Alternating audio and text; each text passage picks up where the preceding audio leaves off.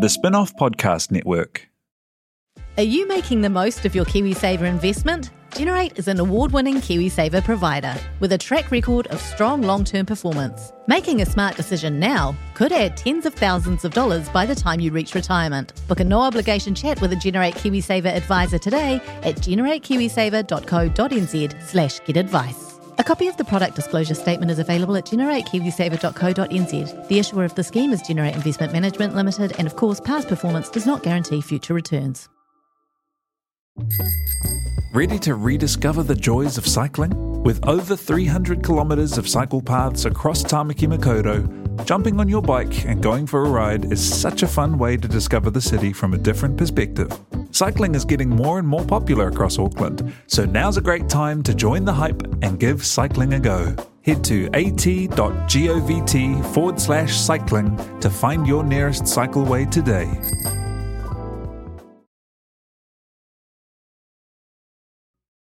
Fuck. Honestly, here's the thing about rats tests. Like, they don't stop. I don't know if there's like some sort of design flaw in my nose, but like it No, it goes, gets, it, gets to your, it gets to your mouth and gets past, right? past the Like, mm. frontal lobe to the backal lobe, like Well, it's all right in the back, It's all like tubes. almost to the base of my spine. Yeah, no, that's good. And I'm like, what? Absolutely. Is it Spinal to fluid the is where you. Human That's where you pick up the virus. Yeah.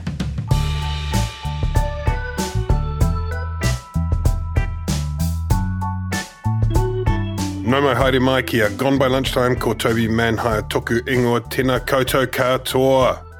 It's April the 29th, 2022, and a bit of a change up on the team today. We've got Ben Thomas except on a Friday, and we've got Annabelle Lee Mather except on a Friday, and we've got Sunny. Sunny Pokena Lee Mather. Uh, would you like to introduce Sunny? Sun, does Sunny actually talk? Does Sunny just sit there? She talks to me, but she gets a bit shy in a group situation. My 22 year old moved out of home, mm-hmm. so I had to replace her. Yes. So I got With a a dog. cavoodle. Yeah, A cavoodle. yeah. Is that an actual? Is that the name of That's the what dog? it's cavoodle. But it's they- a, it's a, what is it? A, a, a, a, a- no, a labradoodle is a, I don't know. She's Explain it. French and British, so her mum's Cav, hmm. Cavalier, Oh yeah, gotcha. and her dad's French, Poodle, whangaid by Maori. So Did you have to her. travel halfway around the country to yeah, pick it up? Yeah, I had to drive to Ngāti Maniapoto to go mm-hmm. get her. Mm-hmm. Yeah, Mihi's people. So These are these dogs are, are scarce, aren't they? I know someone who who had to catch three flights and yeah, you know stash thousand dollars under a rock. very spency. Yeah, it was like doing. It was a bit like doing a drug deal at a park hmm. with the like handover and stuff.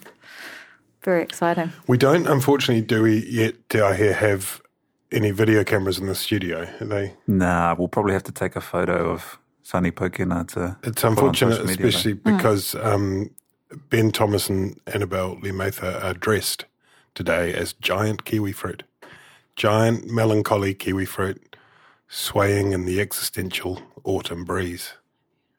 It's quite a sight to behold. I mean, the audio is still working despite their. I can't even tell which one is which. Is that you and the gold one, and Annabelle? Yeah, like Todd Muller, I prefer a golden kiwi. Ben. uh, as as a patriot, traditional green, traditional green ch- Chinese gooseberry. it was so beautiful, though, wasn't it? Such a moment. It's beautiful. um, we're going to talk about uh, a little bit of that later on, perhaps. We'll also talk about Luxon and the polls in a moment. We're also going to talk. We're not going to talk about Three Waters. That's sort of happening as we speak. There's a, a the sort of reset, the acceptance of the working uh, group re- recommendations. We're not going to talk about that because we haven't got had time to get our heads around it. So I shouldn't have even mentioned it. We're going to talk about the Rotorua uh, representation bill. We're going to talk a bit about grounded kiwis. Let's talk about Luxon first, shall we? Yeah. Ben, it's been a sort of series of, um, I guess, gaffes would be overstating it, I think, but kind of struggles on the part of Chris Luxon when we do Christopher Luxon, Chris Luxon, and Christopher Luxon. Um, there was public transport, public holiday, lots of things beginning with public that he's struggling with getting his head around. Public He- things. he wasn't sure about the subsidies on public transport. He said that we should cancel Labor Day. It was sort of a joke that he picked up with someone else, but then it wasn't really a joke, but it kind of was a joke. There was there was the the interview with uh, Jack Tame on Q and A on Sunday, and a series of other interviews, which which which weren't weren't I think car crashes would be overstating it, but he struggled again. and He looked a bit undercooked. Um, there's been it sort of seems to me that there's been a lot of the best way to sum up his latest ten days or so would be his line, which is um, what I am saying to you is that I could have expressed myself better. That- he's, Those- he's been saying that. a- He's been saying that a lot. He's- those he's two been- bits. What I'm saying to you is, and I could have expressed it better. And and um, uh, tell me this: uh, there's some sense in which anyone who's just uh, competent would have been a great relief to the national voting base after what happened in recent times. He's green. He's new. That's kind of what you'd expect from someone who's new. How serious is it? Is it being overplayed by the partisans? And how much better does he need to get before an election next year? He's a, yeah. Look, he's he's the green kiwi fruit. He's The green kiwi fruit. He Delicious, is- but green. yeah, he's he's he's inexperienced. Uh, he's a traditional national guy. He's a you know some people have said he's not the flashy gold kiwi fruit that John Key was when he came in. Yes, they have. promising said that. so, promising something new and exciting, a bit different. a He's game tried changer. to play at least once. I've heard him say, "Well, I'm not. I'm not a political insider." Trying that line, which I thought was a bit of a stretch. As a, as, It's a, bit as of a- as a man on the street. I, look, I don't even know what I'm doing here or why you've got me on. I'm just a humble Parnell resident. Um, yeah, yeah. I mean, yeah, it, it is difficult to play the sort of, um, you know, p- p- political outsider who's sort of, you know, come to shake up the fat cats of Wellington when, you know, immediately prior to becoming an MP, you were sort of the head of the Prime Minister's business advisory group and he headed a, uh, a basically state-owned airline. I, yeah, I don't. He hasn't wowed, right, in the same way that I think Jacinda Ardern wowed when she sort of first ascended the leadership, or John Key did uh, when he he became leader. Did he? John Key, John Did Key he? wowed. Okay, he I was wowed. not around, but I I wondered that was was was John Key sort of seen as a hit the ground running. I mean, I, I, I recall he did the deal on smacking, which was a smart little bit of training. He was just seen as the perfect antidote to Helen Clark, eh, who is like so across the detail of every little thing and so kind of matronly and schoolmarmy. And Yeah. he was this like casual vibes, cool uncle who'd blown him from New York, but knew a lot of cool stuff and loved rugby. And I don't know, it, And- and- people loved it. It was the zeitgeist, and you know, sometimes sometimes it becomes less about how that person performs and more about how sick of the current prime Right, minister they right. are. So I- there was I- a bit I of think that there's as a well. lot of that too. Yeah. Mm. Um, but yeah, look, jo- John Key. But but at the same time, you know, there was a clamour from the public, you know, to whatever extent for John Key to become leader of National, for Jacinda Ardern to become leader of Labor after you know their various predecessors. L- Luxon, you know, there was certainly chatter about him, but it was mainly elite chatter. He, he wasn't sort of particularly well known uh, outside Parliament. Some recognition in the party but so so he you know he's had a slightly tougher kind of entrance there. You know, I think Matthew Hooton wrote a I think re- pretty critical, but um, column you know which raised some good points. You know, Luxon was away from New Zealand for longer than John Key was. He was away for sixteen years. You know, he he hasn't been here. You know, you saw that in his interview with Moana on Te Ao. Yeah. He hasn't been here for, you know, what we would call the modern treaty settlement process, you know, those kinds of issues. It's just not stuff that has he's spent a lot of time thinking about. He, as as disclosed in his interview with Thomas Coughlan, he's never spent any time at all thinking about how buses are funded. Uh, this is like, you know, this is just which is which is I think others have said kind of a little bit ironic given he runs a massively subsidized ran a massively subsidized public transport company for many years. Oh, Well, yeah, but but, but again, they're t- two two completely different things. I mean, that, that's something that Hooton said as well. You know, the difference between say a CEO and a currency trader. Currency trader basically has to know about everything and wants to know more and more information to know about like what might affect you know the dollar in this country or whatever. You know, they want to know basically everything that's happening in the world, right? The CEO of an airline doesn't want to know that. He wants to know what's happening with airlines. he wants to know what's happening with customer numbers. Mm. So you know maybe you get like less of a focus. But the but I I certainly don't buy this characterization that his interviews have been train crashes. I mean he's had hard interviews. I would. Part, part of me sort of wonders why he agreed to do so many uh, what we might call multimedia interviews. Uh, with Hui, with Moana and Te Ao. Two. Uh, it's yeah. like not so many. It's like two, to be fair. And, most, most of them. and, and, and we've been waiting months for him too. Like it oh, was okay. the, yeah, when yeah, we had him on the Hui, it's the first time we've ever had him. So. Um, I he did seem a little underdone, but the, the the the thing is, you know, these weren't train wreck interviews. You know, he, I, I I think what actually sort of came out of them was a very sort of traditional National Party kind of approach, which was, you know, we vociferously stand against everything this government is doing. And when we get into power, we'll probably leave it there. And there's a there's a there's I mean the, the the maxim which is you know partly false, but is that governments lose elections rather than oppositions winning them. That's part mm. of it. And when you one of the things I think when you listen to those Luxon interviews, or in fact half listen to them, as most people do, when if they hear them at all, yeah.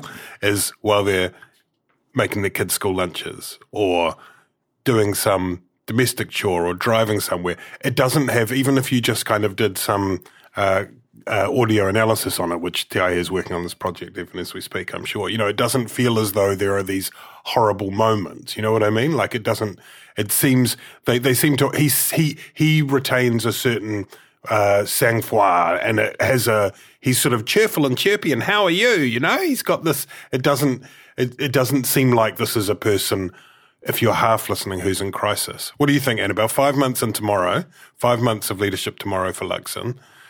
How do you rate his performance so far? I think there will be concern around his performance. Hmm. certainly he's got some really good things going for him. He's charming, he's warm, he doesn't get aggro, he doesn't flap around and go crazy. But I mean, the more the interview with the Hui and the interview with Moana aside, the interview with Jack and Tova, these are things that he should know about. New Zealanders will forgive him for not not knowing the, the nuance between, you know, the treaty and te tiriti and those sorts of issues. But when it comes to being asked about his tax policy, about what sort of um, changes in government spending he would make, as a CEO, he this is his sweet spot. He should be able to put up really compelling, convincing, credible arguments, and he's not and he's not doing that at the moment. So that will be of concern. Hmm. Will it matter to most voters? Probably not. But here's the issue: once you get caught in this relationship with the media, these sort of gotcha interviews, huh. like you know, making a sport of like pulling your pants down it's a really hard dynamic to get out of it, really? you know, and so it they're going to. It, it does have its own momentum, yeah. and they're going to keep chipping away at it. I have to say, I agreed with with um, Hooton's analysis this morning. There's two fundamental things that are missing for him. One is that he hasn't done his apprenticeship. He doesn't know how politics and parliament and the the media works yet. Um, and two, he has spent a long time away from home and he has missed out on big chunks of, you know, of historical institutional knowledge. Having said that, I think where he is performing well is that those CEO management skills that he I think you can see them in the performance overall of the party. There seems to be more discipline, more unity, they're still fudging their lines. Like, you know, Nicola says one thing, he says something else. But overall, I think we're seeing a far more um, united um, um, party than what we had before. That's that's a great point, and it's worth kind of uh, uh, keeping it in perspective, isn't it, Ben? Because most of the last, I don't know how many years, there has been a regular conversation about who will be the next leader of the National Party yeah. because there is a sense of uh, of that being imminent, and that is not a conversation to my knowledge. I mean, yes, there may be some murmurings of dissatisfaction, right? People saying this guy needs to do some swot, mm. this guy needs to have better better prepared responses to. It's not just it's knowing the detail, but it's also knowing how to get yourself out of tricky spots. Right? That's a partly a kind of PR thing, true. But nobody is talking about he's going to be rolled before the election, are they? No, no, of course not. I mean, you know, look at the re- reality of this. You know, a lot. Of, the people who are saying that he's sort of really flailing and that he's in trouble are people like Mike Munro, the the former uh, chief of staff to Jacinda Ardern, writing in the Herald on Sunday. Yes, it's uh, it's left wing pundits on Twitter. I mean, you know, and and you can just sort of imagine the scene of you know. Well, to be fair, Chris, Chris, Matthew, Matthew Hooton isn't a left wing pundit on, Chris, Chris, on Chris, Christopher Luxon, you know, turning up into the the turning up to the caucus room and going, "Great news, guys! You know, we're we're ahead in the third out of the five yeah. polls in the yeah. last two months," and you know, and his his caucus pelting him with fruit and going, yeah. "You said prospective instead of perspective on Te with Moana, right. you idiot, you moron! Get out of here!" Well, let's t- let's talk. Let's talk Fuck about you, Christopher Luxon. Because like, the polling, the polling, because you're right, because he's going to instead be given a standing ovation when he walks into the caucus room because yeah, that, the that, polls are showing the National Party in the lead. The the the Curia poll for Taxpayers Union has National on 37.8 versus Labor on 36.8. Greens 9.4, ACT 8.4. I mean, that's that's the reality, right? That's much more important than um, than any other yeah, metric. The, no, no one's going to care. You know, like you know, if if, if election drops five points in the next poll, people will say, okay, you need to hit the books. Uh, you know, other, otherwise, you know, this is, this is kind of immaterial. The sort of, if, well, if, if, you if you look at the if you look at the oh, look, it's not immaterial. There will be, you know, there will be debates. There will be head to heads between. There's a campaign coming up. Yeah, yeah, absolutely, and he and he does need to sharpen up. He needs to get across more detail. I think that he does have a he does seem to have a little bit of a problem uh, moving between subject areas. You know, he seem, he always seems really prepped for one thing during his right. interview. Mm. Um, and and you can't get away with that as, as opposition leader. But at, but at the same time, look, if you compare his interview, for instance, with say Willie Jackson, who followed him on mm. Q and A, Jack Tame is a tough interviewer. You get tough interviews. When Jacinda Ardern is interviewed by Jack Tame, they're tough interviews. You know, the the I, I, I don't think it would be. You know, I, I would be amazed if, um, and you know, and as as as we all know, with like you know An- Annabelle sort of looming in the earpiece, Mihi Forbes is a tough interview.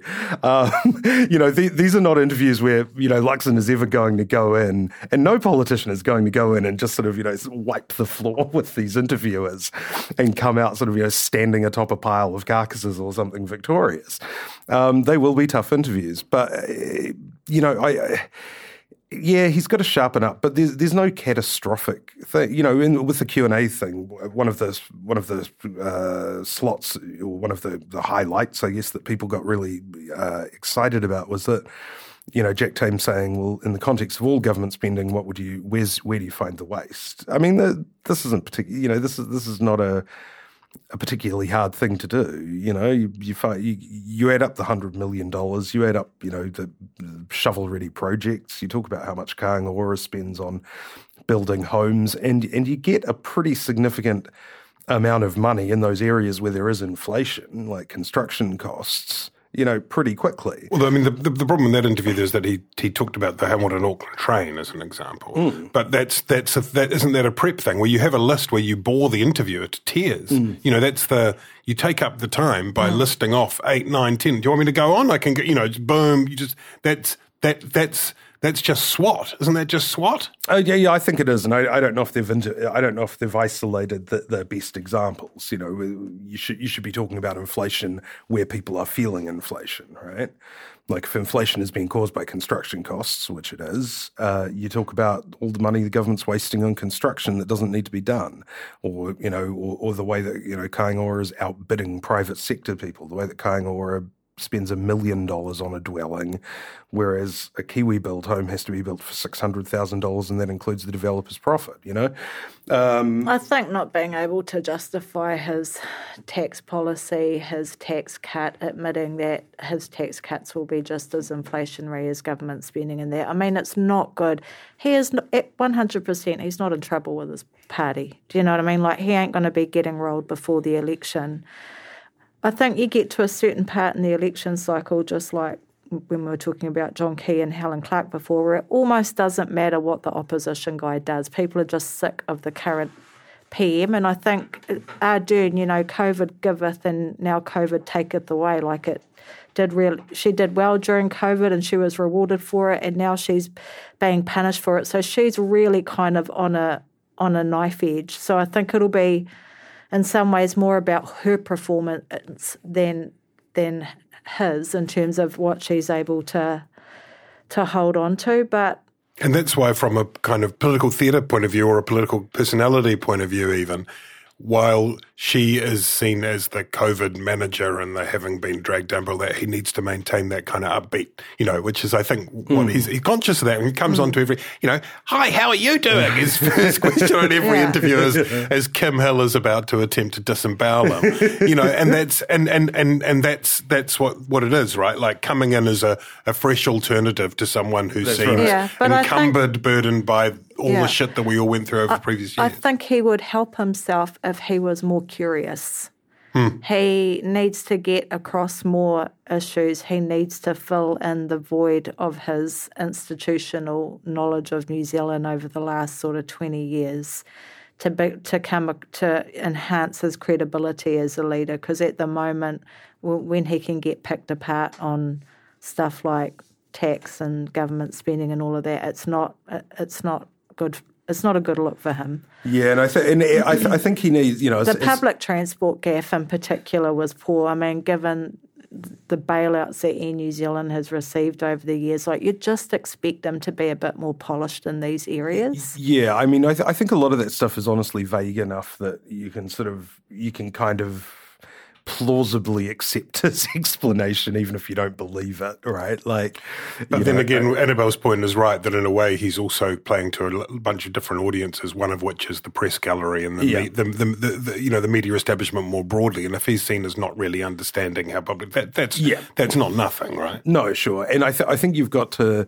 the the other thing is is uh, you know, speaking of talking about John Key, and maybe it's unfair to sort of, you know, play by play, sort of, you know, split screen compare his, his career to John Key's. Well, but, there was that ad. Do you remember the one where his face morphs oh, yeah. in? Who, did was, we find out who paid yeah, for it was some dude in Christchurch, the guy who runs that, um, like, you know, um, payday Payday lending. Payday lending. Oh, okay. No, I don't know.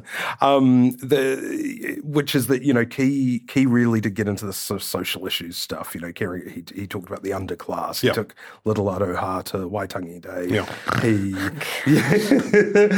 he um he, you know he talked he talked about how he was going to you know give the prime minister's salary to charity probably, which mm. he didn't really end up doing, but that's sort of fine. And and and there was that moment in the debates with Clark where you know the interviewer said, you know, it was Mike, it might have been Hosking said, you know, what do you consider rich? You know, mm. do you consider yourself rich? And mm. Helen Clark sort of said, oh well, I I've just got a little home in Mount Eden, probably at the time only worth one point five million dollars, whatever. you know, and I just live a very modest life. You just know, a short walk to a stadium yeah. concert. and then and John Key said, you know. Um, while you know, growing up in a, in a single parent home, you know, I consider being rich not worrying about the bills when you get them, not being afraid to open the power bill and and with that, he won the hearts of New Zealanders and swept power. That's that's, uh, and I reckon that is Luxon's big challenge is the, hearts and minds. The, it, he needs the hearts and minds vibe. It's getting across that you know he's got to have an answer to that. Well, you, would get eighteen thousand. Maybe he should give you know? a big speech in which he reaches out to the ram raiding community. and says, "Stop! Let's not. Let's. Let, that's, guys, that's, guys. Let's." It did. It did strike me though. Um, uh, being less flippant that things like take, that. He could take this, the seven year olds when you have to this, Waitangi. This, they could like ram into Te Marae. the entourage the, get out holding his the, hand. The, all these stories though, about the, the ram raids, these kids, you know, these kids who are involved in that's that's sort of not not not a kind of it's not a beltway story, it's not a political story really, no. but it does add you add that that to, you know, that people sense that, the sense of, of what's happening around the country. You add the inflation, the cost of living reality that people very, very tangibly feel. And then that those are the kind of things that Luxon just needs to be there, right? He needs to be there and he needs to look stable and he needs to look optimistic. And, he, and that's, and I'll give him this. He's busy, you know, I mean, he's this weekend at a regional conference. He's giving a speech out on Monday. He's giving a pre budget speech after having given what seems like 200 interviews over the last week or so, you know. So I guess at least, at least he's, he's at least he's not shrinking from, from the spotlight. Raising capital or taking your business to the world?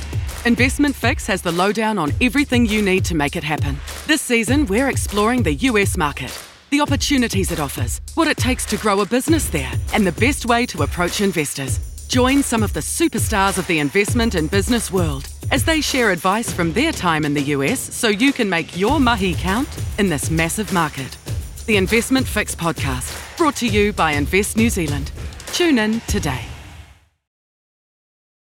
Let's move on to um, grounded Kiwis, not um, not the Kiwis that you guys addressed at. Although grounded Kiwis, I want to ask you this: Isn't that the nature of Kiwis? Like when you literally think Well, about I'm Kiwis, like, and what's the other type of kiwis? Kiwis like the are- are long-winged fly- flying kiwi, or what? Like What- the no, because no, because you've got to think like we're talking aspirationally. We're talking about how New Zealanders see ourselves, which is Kiwis who can fly Or on the world stage, or dancing on a Kiwis stage who in can Japan? take flight, and It was Victory for the Grounded Kiwis, which is a group that was set up uh, during the MIQ years uh, as a lot of people struggled to get home to New Zealand. it's a generous appraisal. And the High Court Justice Jillian Mallon found that said that MIQ was fine, right? Like the the the, the decision wasn't that MIQ in principle was unjust. Um, that it was okay as part of elimination, but the, the, the what was called the The lobby lobby lottery, right? That, that that was that and a very narrow band of exemptions Yeah. was not demonstrably justified in a free and democratic, democratic society. And that sort of seemed like, I think we talked about this at the time, it did seem like such a narrow criteria for exemptions that it almost seemed as though if they'd just expanded that a bit, and yes, that would mean a few people who were playing the system might get through, right? But better than a whole lot of people who are playing the system by literally hiring staff to sit there and hit refresh on the fucking keyboard. Um, it's a victory for grounded Kiwis. Does it? What does it say about the response overall, Annabelle Lee Mather? Oh, I, I mean, I find it hard to get, uh, you know, s- worked up about this issue. Like the lottery system wasn't in place for that long, as I understand it. Yes, it absolutely sucked. Yes, there probably should have been um, more leeway for special exemptions. But when you start thinking about that, the stuff that you're going to be weighing up, like someone wants to come home to give birth versus someone who wants to come home to bury their parent versus blah blah blah blah like it's an absolute wasteland of of, of trying to decide weighing up people's horrific circumstances against one another and certainly you would think that if it has to go through that process that that's going to create even more delays and more hardships and more people appealing and appealing and appealing. So, yes, the lobby sucked. Yes, we know MIQ could have been better, but it served us well. I don't think it's the huge um, victory that grounded Kiwis are saying it is. It's just that the, the lobby was bad, and um, and yeah, I don't know. I'm just like a, a lot of a lot of people faced hardship during lockdown, whether they be based in New Zealand or based overseas. A lot of people had to sacrifice farewelling parents, children, loved ones, pregnancies, all that sort of stuff. So, yeah, The the and and and I, I think there is very little sense that it's going to have a massive political impact now. You know, people's attention is not really focused on that at the moment. Um, there will be some people who have uh, long, lingering, enduring memories of that, time, and, and, and it may impact them. But Ben, it's important because the judges ordered them to go away and come up with what is it called, a, the declaratory something or other. I forget the legal term, but basically it's useful in terms of next time, and there very well may be a next time. yeah. that this is done. It was this was done at haste, right? And I think we can all forgive. No, no one expected a perfect system, Um, but next time, it'd be good to get it right. Yeah, and we look, we've seen this with a bunch of, um, you know, the, the first week of the lockdown was arguably illegal um, back in March 2020, or unlawful rather. Um, the, you know, there, have been a number of Bill of Rights declarations about MIQ, um, you know, to do with uh, exemptions for business travel. Uh, then there was, you know, the grounded Kiwis case here. Uh, there was another. There was another sort of. Oh, the mandates. You know, the mandates for army and police. For police found, defence uh, force. Yeah. Yeah. Um, this doesn't, I think, as uh, National Party uh, stalwart David Farrar suggested, this doesn't. I don't think this suggests, you know, widespread unlawfulness in the response. Most of this was sort of, most of these findings were, you know, about specific things, you know, in, in what is, you know, the biggest, the biggest collective sort of action the government's ever done. You know, the, any state in, you know, the, the last couple of years has been the biggest sort of state action outside of war, mm. probably in history, yeah, any, everywhere. So I think you can forgive a, a, bit of it. You know, you got to take note of it. I think Annabelle's right. You know, if you as un, as undesirable as the lottery was, uh, depending on how how widely you drew those exemptions, you you could actually just you could commit an endless number of bureaucrats mm. to an endless process. Mm. And and look, we even saw that you know over here, the people who ended up getting exemptions were somewhat, somewhat coincidentally often the, the sons of judges and things who who wanted to get out to see their sick relative, and it just turned out that in that particular case, you know, the other, the other High Court judges thought that, that was an infringement of the Bill of Rights. Um, I I'm a little torn on this. I think in the sense that uh, I actually think that the com- country behaved abominably towards New Zealanders overseas. Um, you know, leaving aside the regulations or the requirements of MIQ, I think the, the population of New Zealand were horrible about New Zealanders stuck overseas. Um, and I think that a lot of people should be ashamed of how they acted and how they spoke about our, our fellow countrymen and, you know, relatives. Um, on the other hand, I think that the Bill of Rights is a sham uh, and that it should be probably abolished because we, we do, well, the Bill of Rights Act, yeah, because there is increasing activism uh, by the courts to, to want to sort of police every area of government action, you know, in terms of what the courts think was permissible. Now, you know, the the pandemic is a really good example of why actually you can't, you know, submit everything to the judgment of the courts. You know, in an ideal world, with that one policy in isolation, not considering anything else that's going on in the world, which is how BORA applications, uh, you know, like, like tend to work. Doesn't it show it in, in, in, operating as it should, insofar as the government did do those things and they were enacted and they were enacted quickly mm. and um, expediently, and now there is. Uh, an overarching piece of legislation where they can be tested to find out whether these these exceptional measures were uh, demonstrably justified.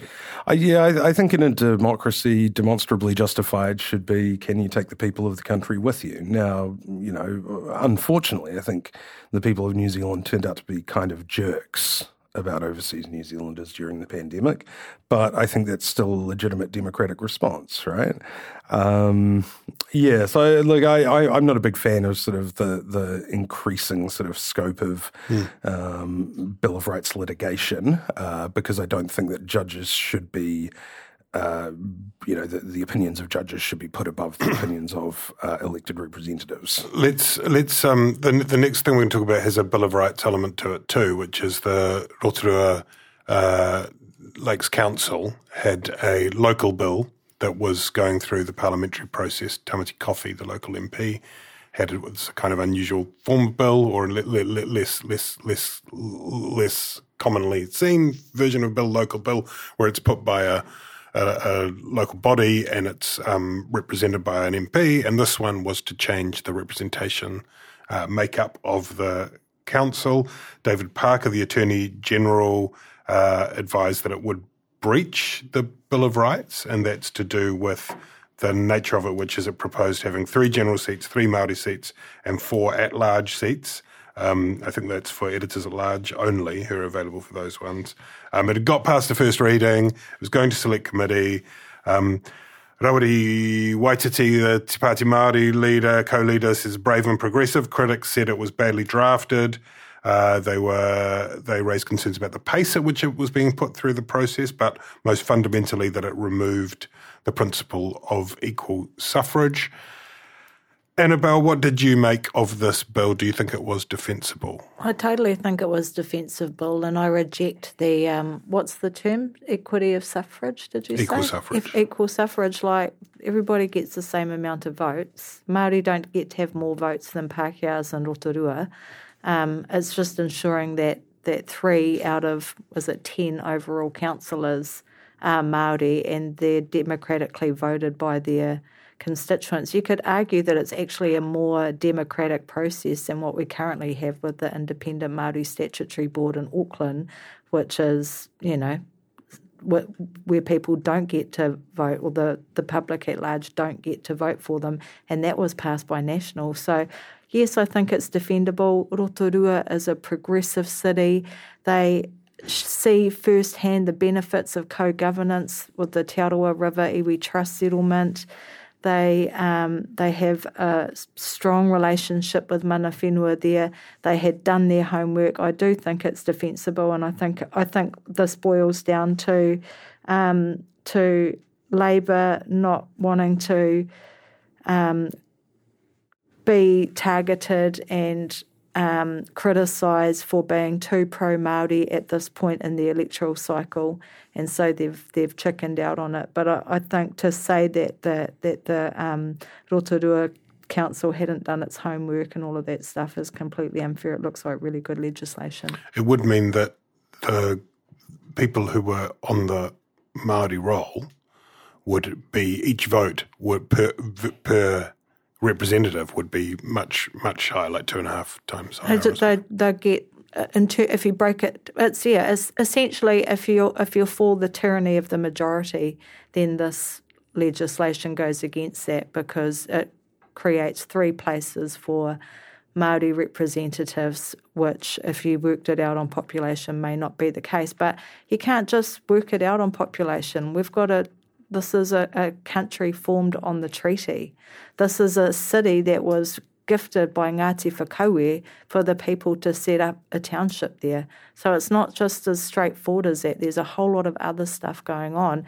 And Māori would still be in the minority. They wouldn't be the majority of people on council. So why is it an issue? So it's been there's been a pause put on it. I think the words they use. Basically, it's been it's been stopped for now. It's going back to Rotorua to reconsider it. And I mean, do you think this has still got legs in it, or do you think this will just disappear? Um, I think it'll either be amended to amended to ensure proportionality, or it will be withdrawn because I think the the plan was pretty much drawn up before um, Nanaia Mahuta's reforms uh, to allow councils to mm. sort of implement Maori wards um, without it going, you know, without the possibility of a public referendum to veto it.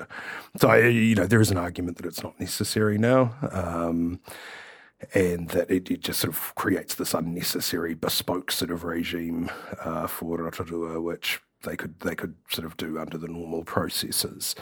Um, you know, there's probably an argument that it would, you know, even if you created proportional Maori wards, it would still end up being unrepresentative in the sense that those who voted votes would be worth more proportionately because Māori have much lower turnout than old white people in local government elections. Mm. I mean, this this idea that local government is democratic is all a fucking scam anyway. Like, like, like local, local government is bullshit. Local government has a turnout of between about thirty and forty percent nationwide. Uh, it, it's vastly, you know, Kate Newton did an excellent piece for RNZ on this analysis a while back. Um, which said, you know, even in the predominantly Pacifica and Maori areas of South Auckland, all of the consultation and submissions that were done were older white people. you know, it's the, there's, there's, there's, you know, if, if what you're into is democratic purity, mm. local government, which is just a delegated you know, a delegated sort of function of central government set up under these sort of arcane rules with this kind of sham of local democracy kind of attached to it. You know, it, it doesn't it doesn't get you there. You know, I don't, I don't I don't know why people are so fixated on this idea of democracy in local government. I, I tend to agree. Like if you've got it, if you've got the sort of regime set up, you know, under the Local Government Act, that everybody gets a vote and they get to vote in their ward and stuff, you should keep it proportional for that purpose.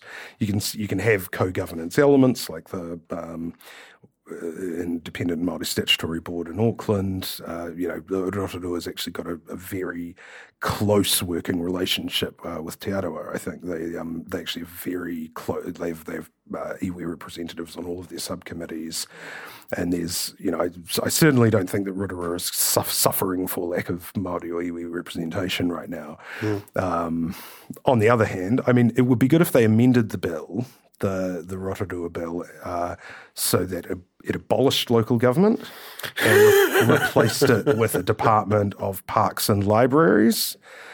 So that Tamati Coffey. I've forgotten about me. this policy of yeah. yours, Ben. I'm here for it.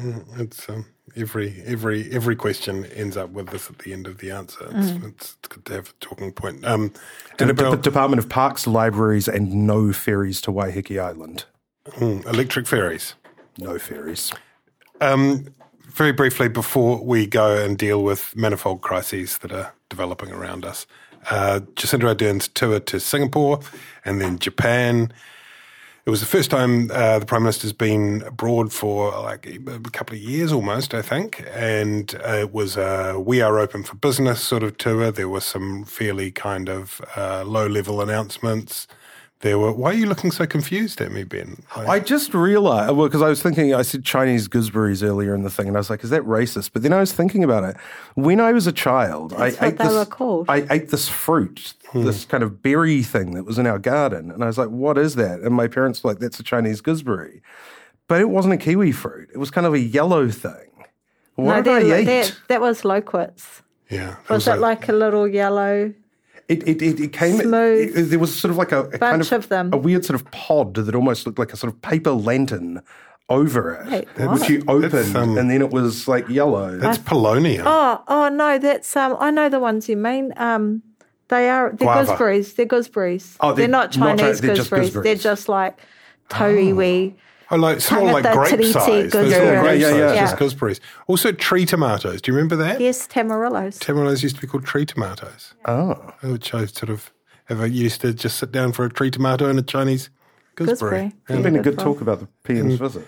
The Can I just say that, like those kiwi fruit, there will always be an MIQ spot for them in in, in my in my hotel, and in your heart, and in my heart. They they are in my virtual lobby of my wairua uh, all the time. That's right. If, if, you don't, if, you don't, if you don't get an exemption to my soul, if you don't get an exemption to mourn with your family in person at the tangi because you're still in MIQ, the kiwi fruit will just come in. Oh my and sway mournfully. You will not you. find this so level of geopolitical analysis anywhere else, ladies and gentlemen. Look, I'm tearing up. I'm tearing up at the thought of it. Beyond the kiwi fruit, was there anything that is worth the opening up, the also, if you're symbolism pregnant, they will come and deliver your baby oh, the, There was one consequential sort of agreement, which was the the announcement with Japan of an intelligence sharing arrangement, which has, you know, suggests a kind of direction of travel in terms of uh, stuff. Ben? Uh, yeah, look, we've, you know, all fun and games aside, um, you know, we do need to. Uh, Dileepa Fonseka wrote a really good piece for stuff about this this yes, week. He did. Um, about how, particularly in Asia, we have focused too much on trade. We haven't focused on deep relationships and close relationships in a political sense. Um, and we, we, need to do that, particularly as uh, our reliance on China becomes both more dangerous for us and the region, uh, and, and we need to look, you know, to move away from that. And about last word from you. Um, I just so captured by that beautiful picture that Ben just painted of mm. the kiwi fruit coming to deliver my mokopuna. Mm-hmm. I think there's probably a business opportunity here friends. Um, hey, uh, I failed to mention earlier, thanks very much to everyone who's a spin off member. Um, and especially if there's any of you who've made it this far through the podcast, you're the greatest. If you're not, think about it. We um, really value if you want independent, homegrown media and high quality geopolitical analysis like this. Please um, mm, sign up, indeed. help out. Thank you to I here um, for these new mic- microphones which are hanging from the above us like a solar system, like a kiwi fruit on a tree, like a kiwi fruit on tree. Sunny, thanks.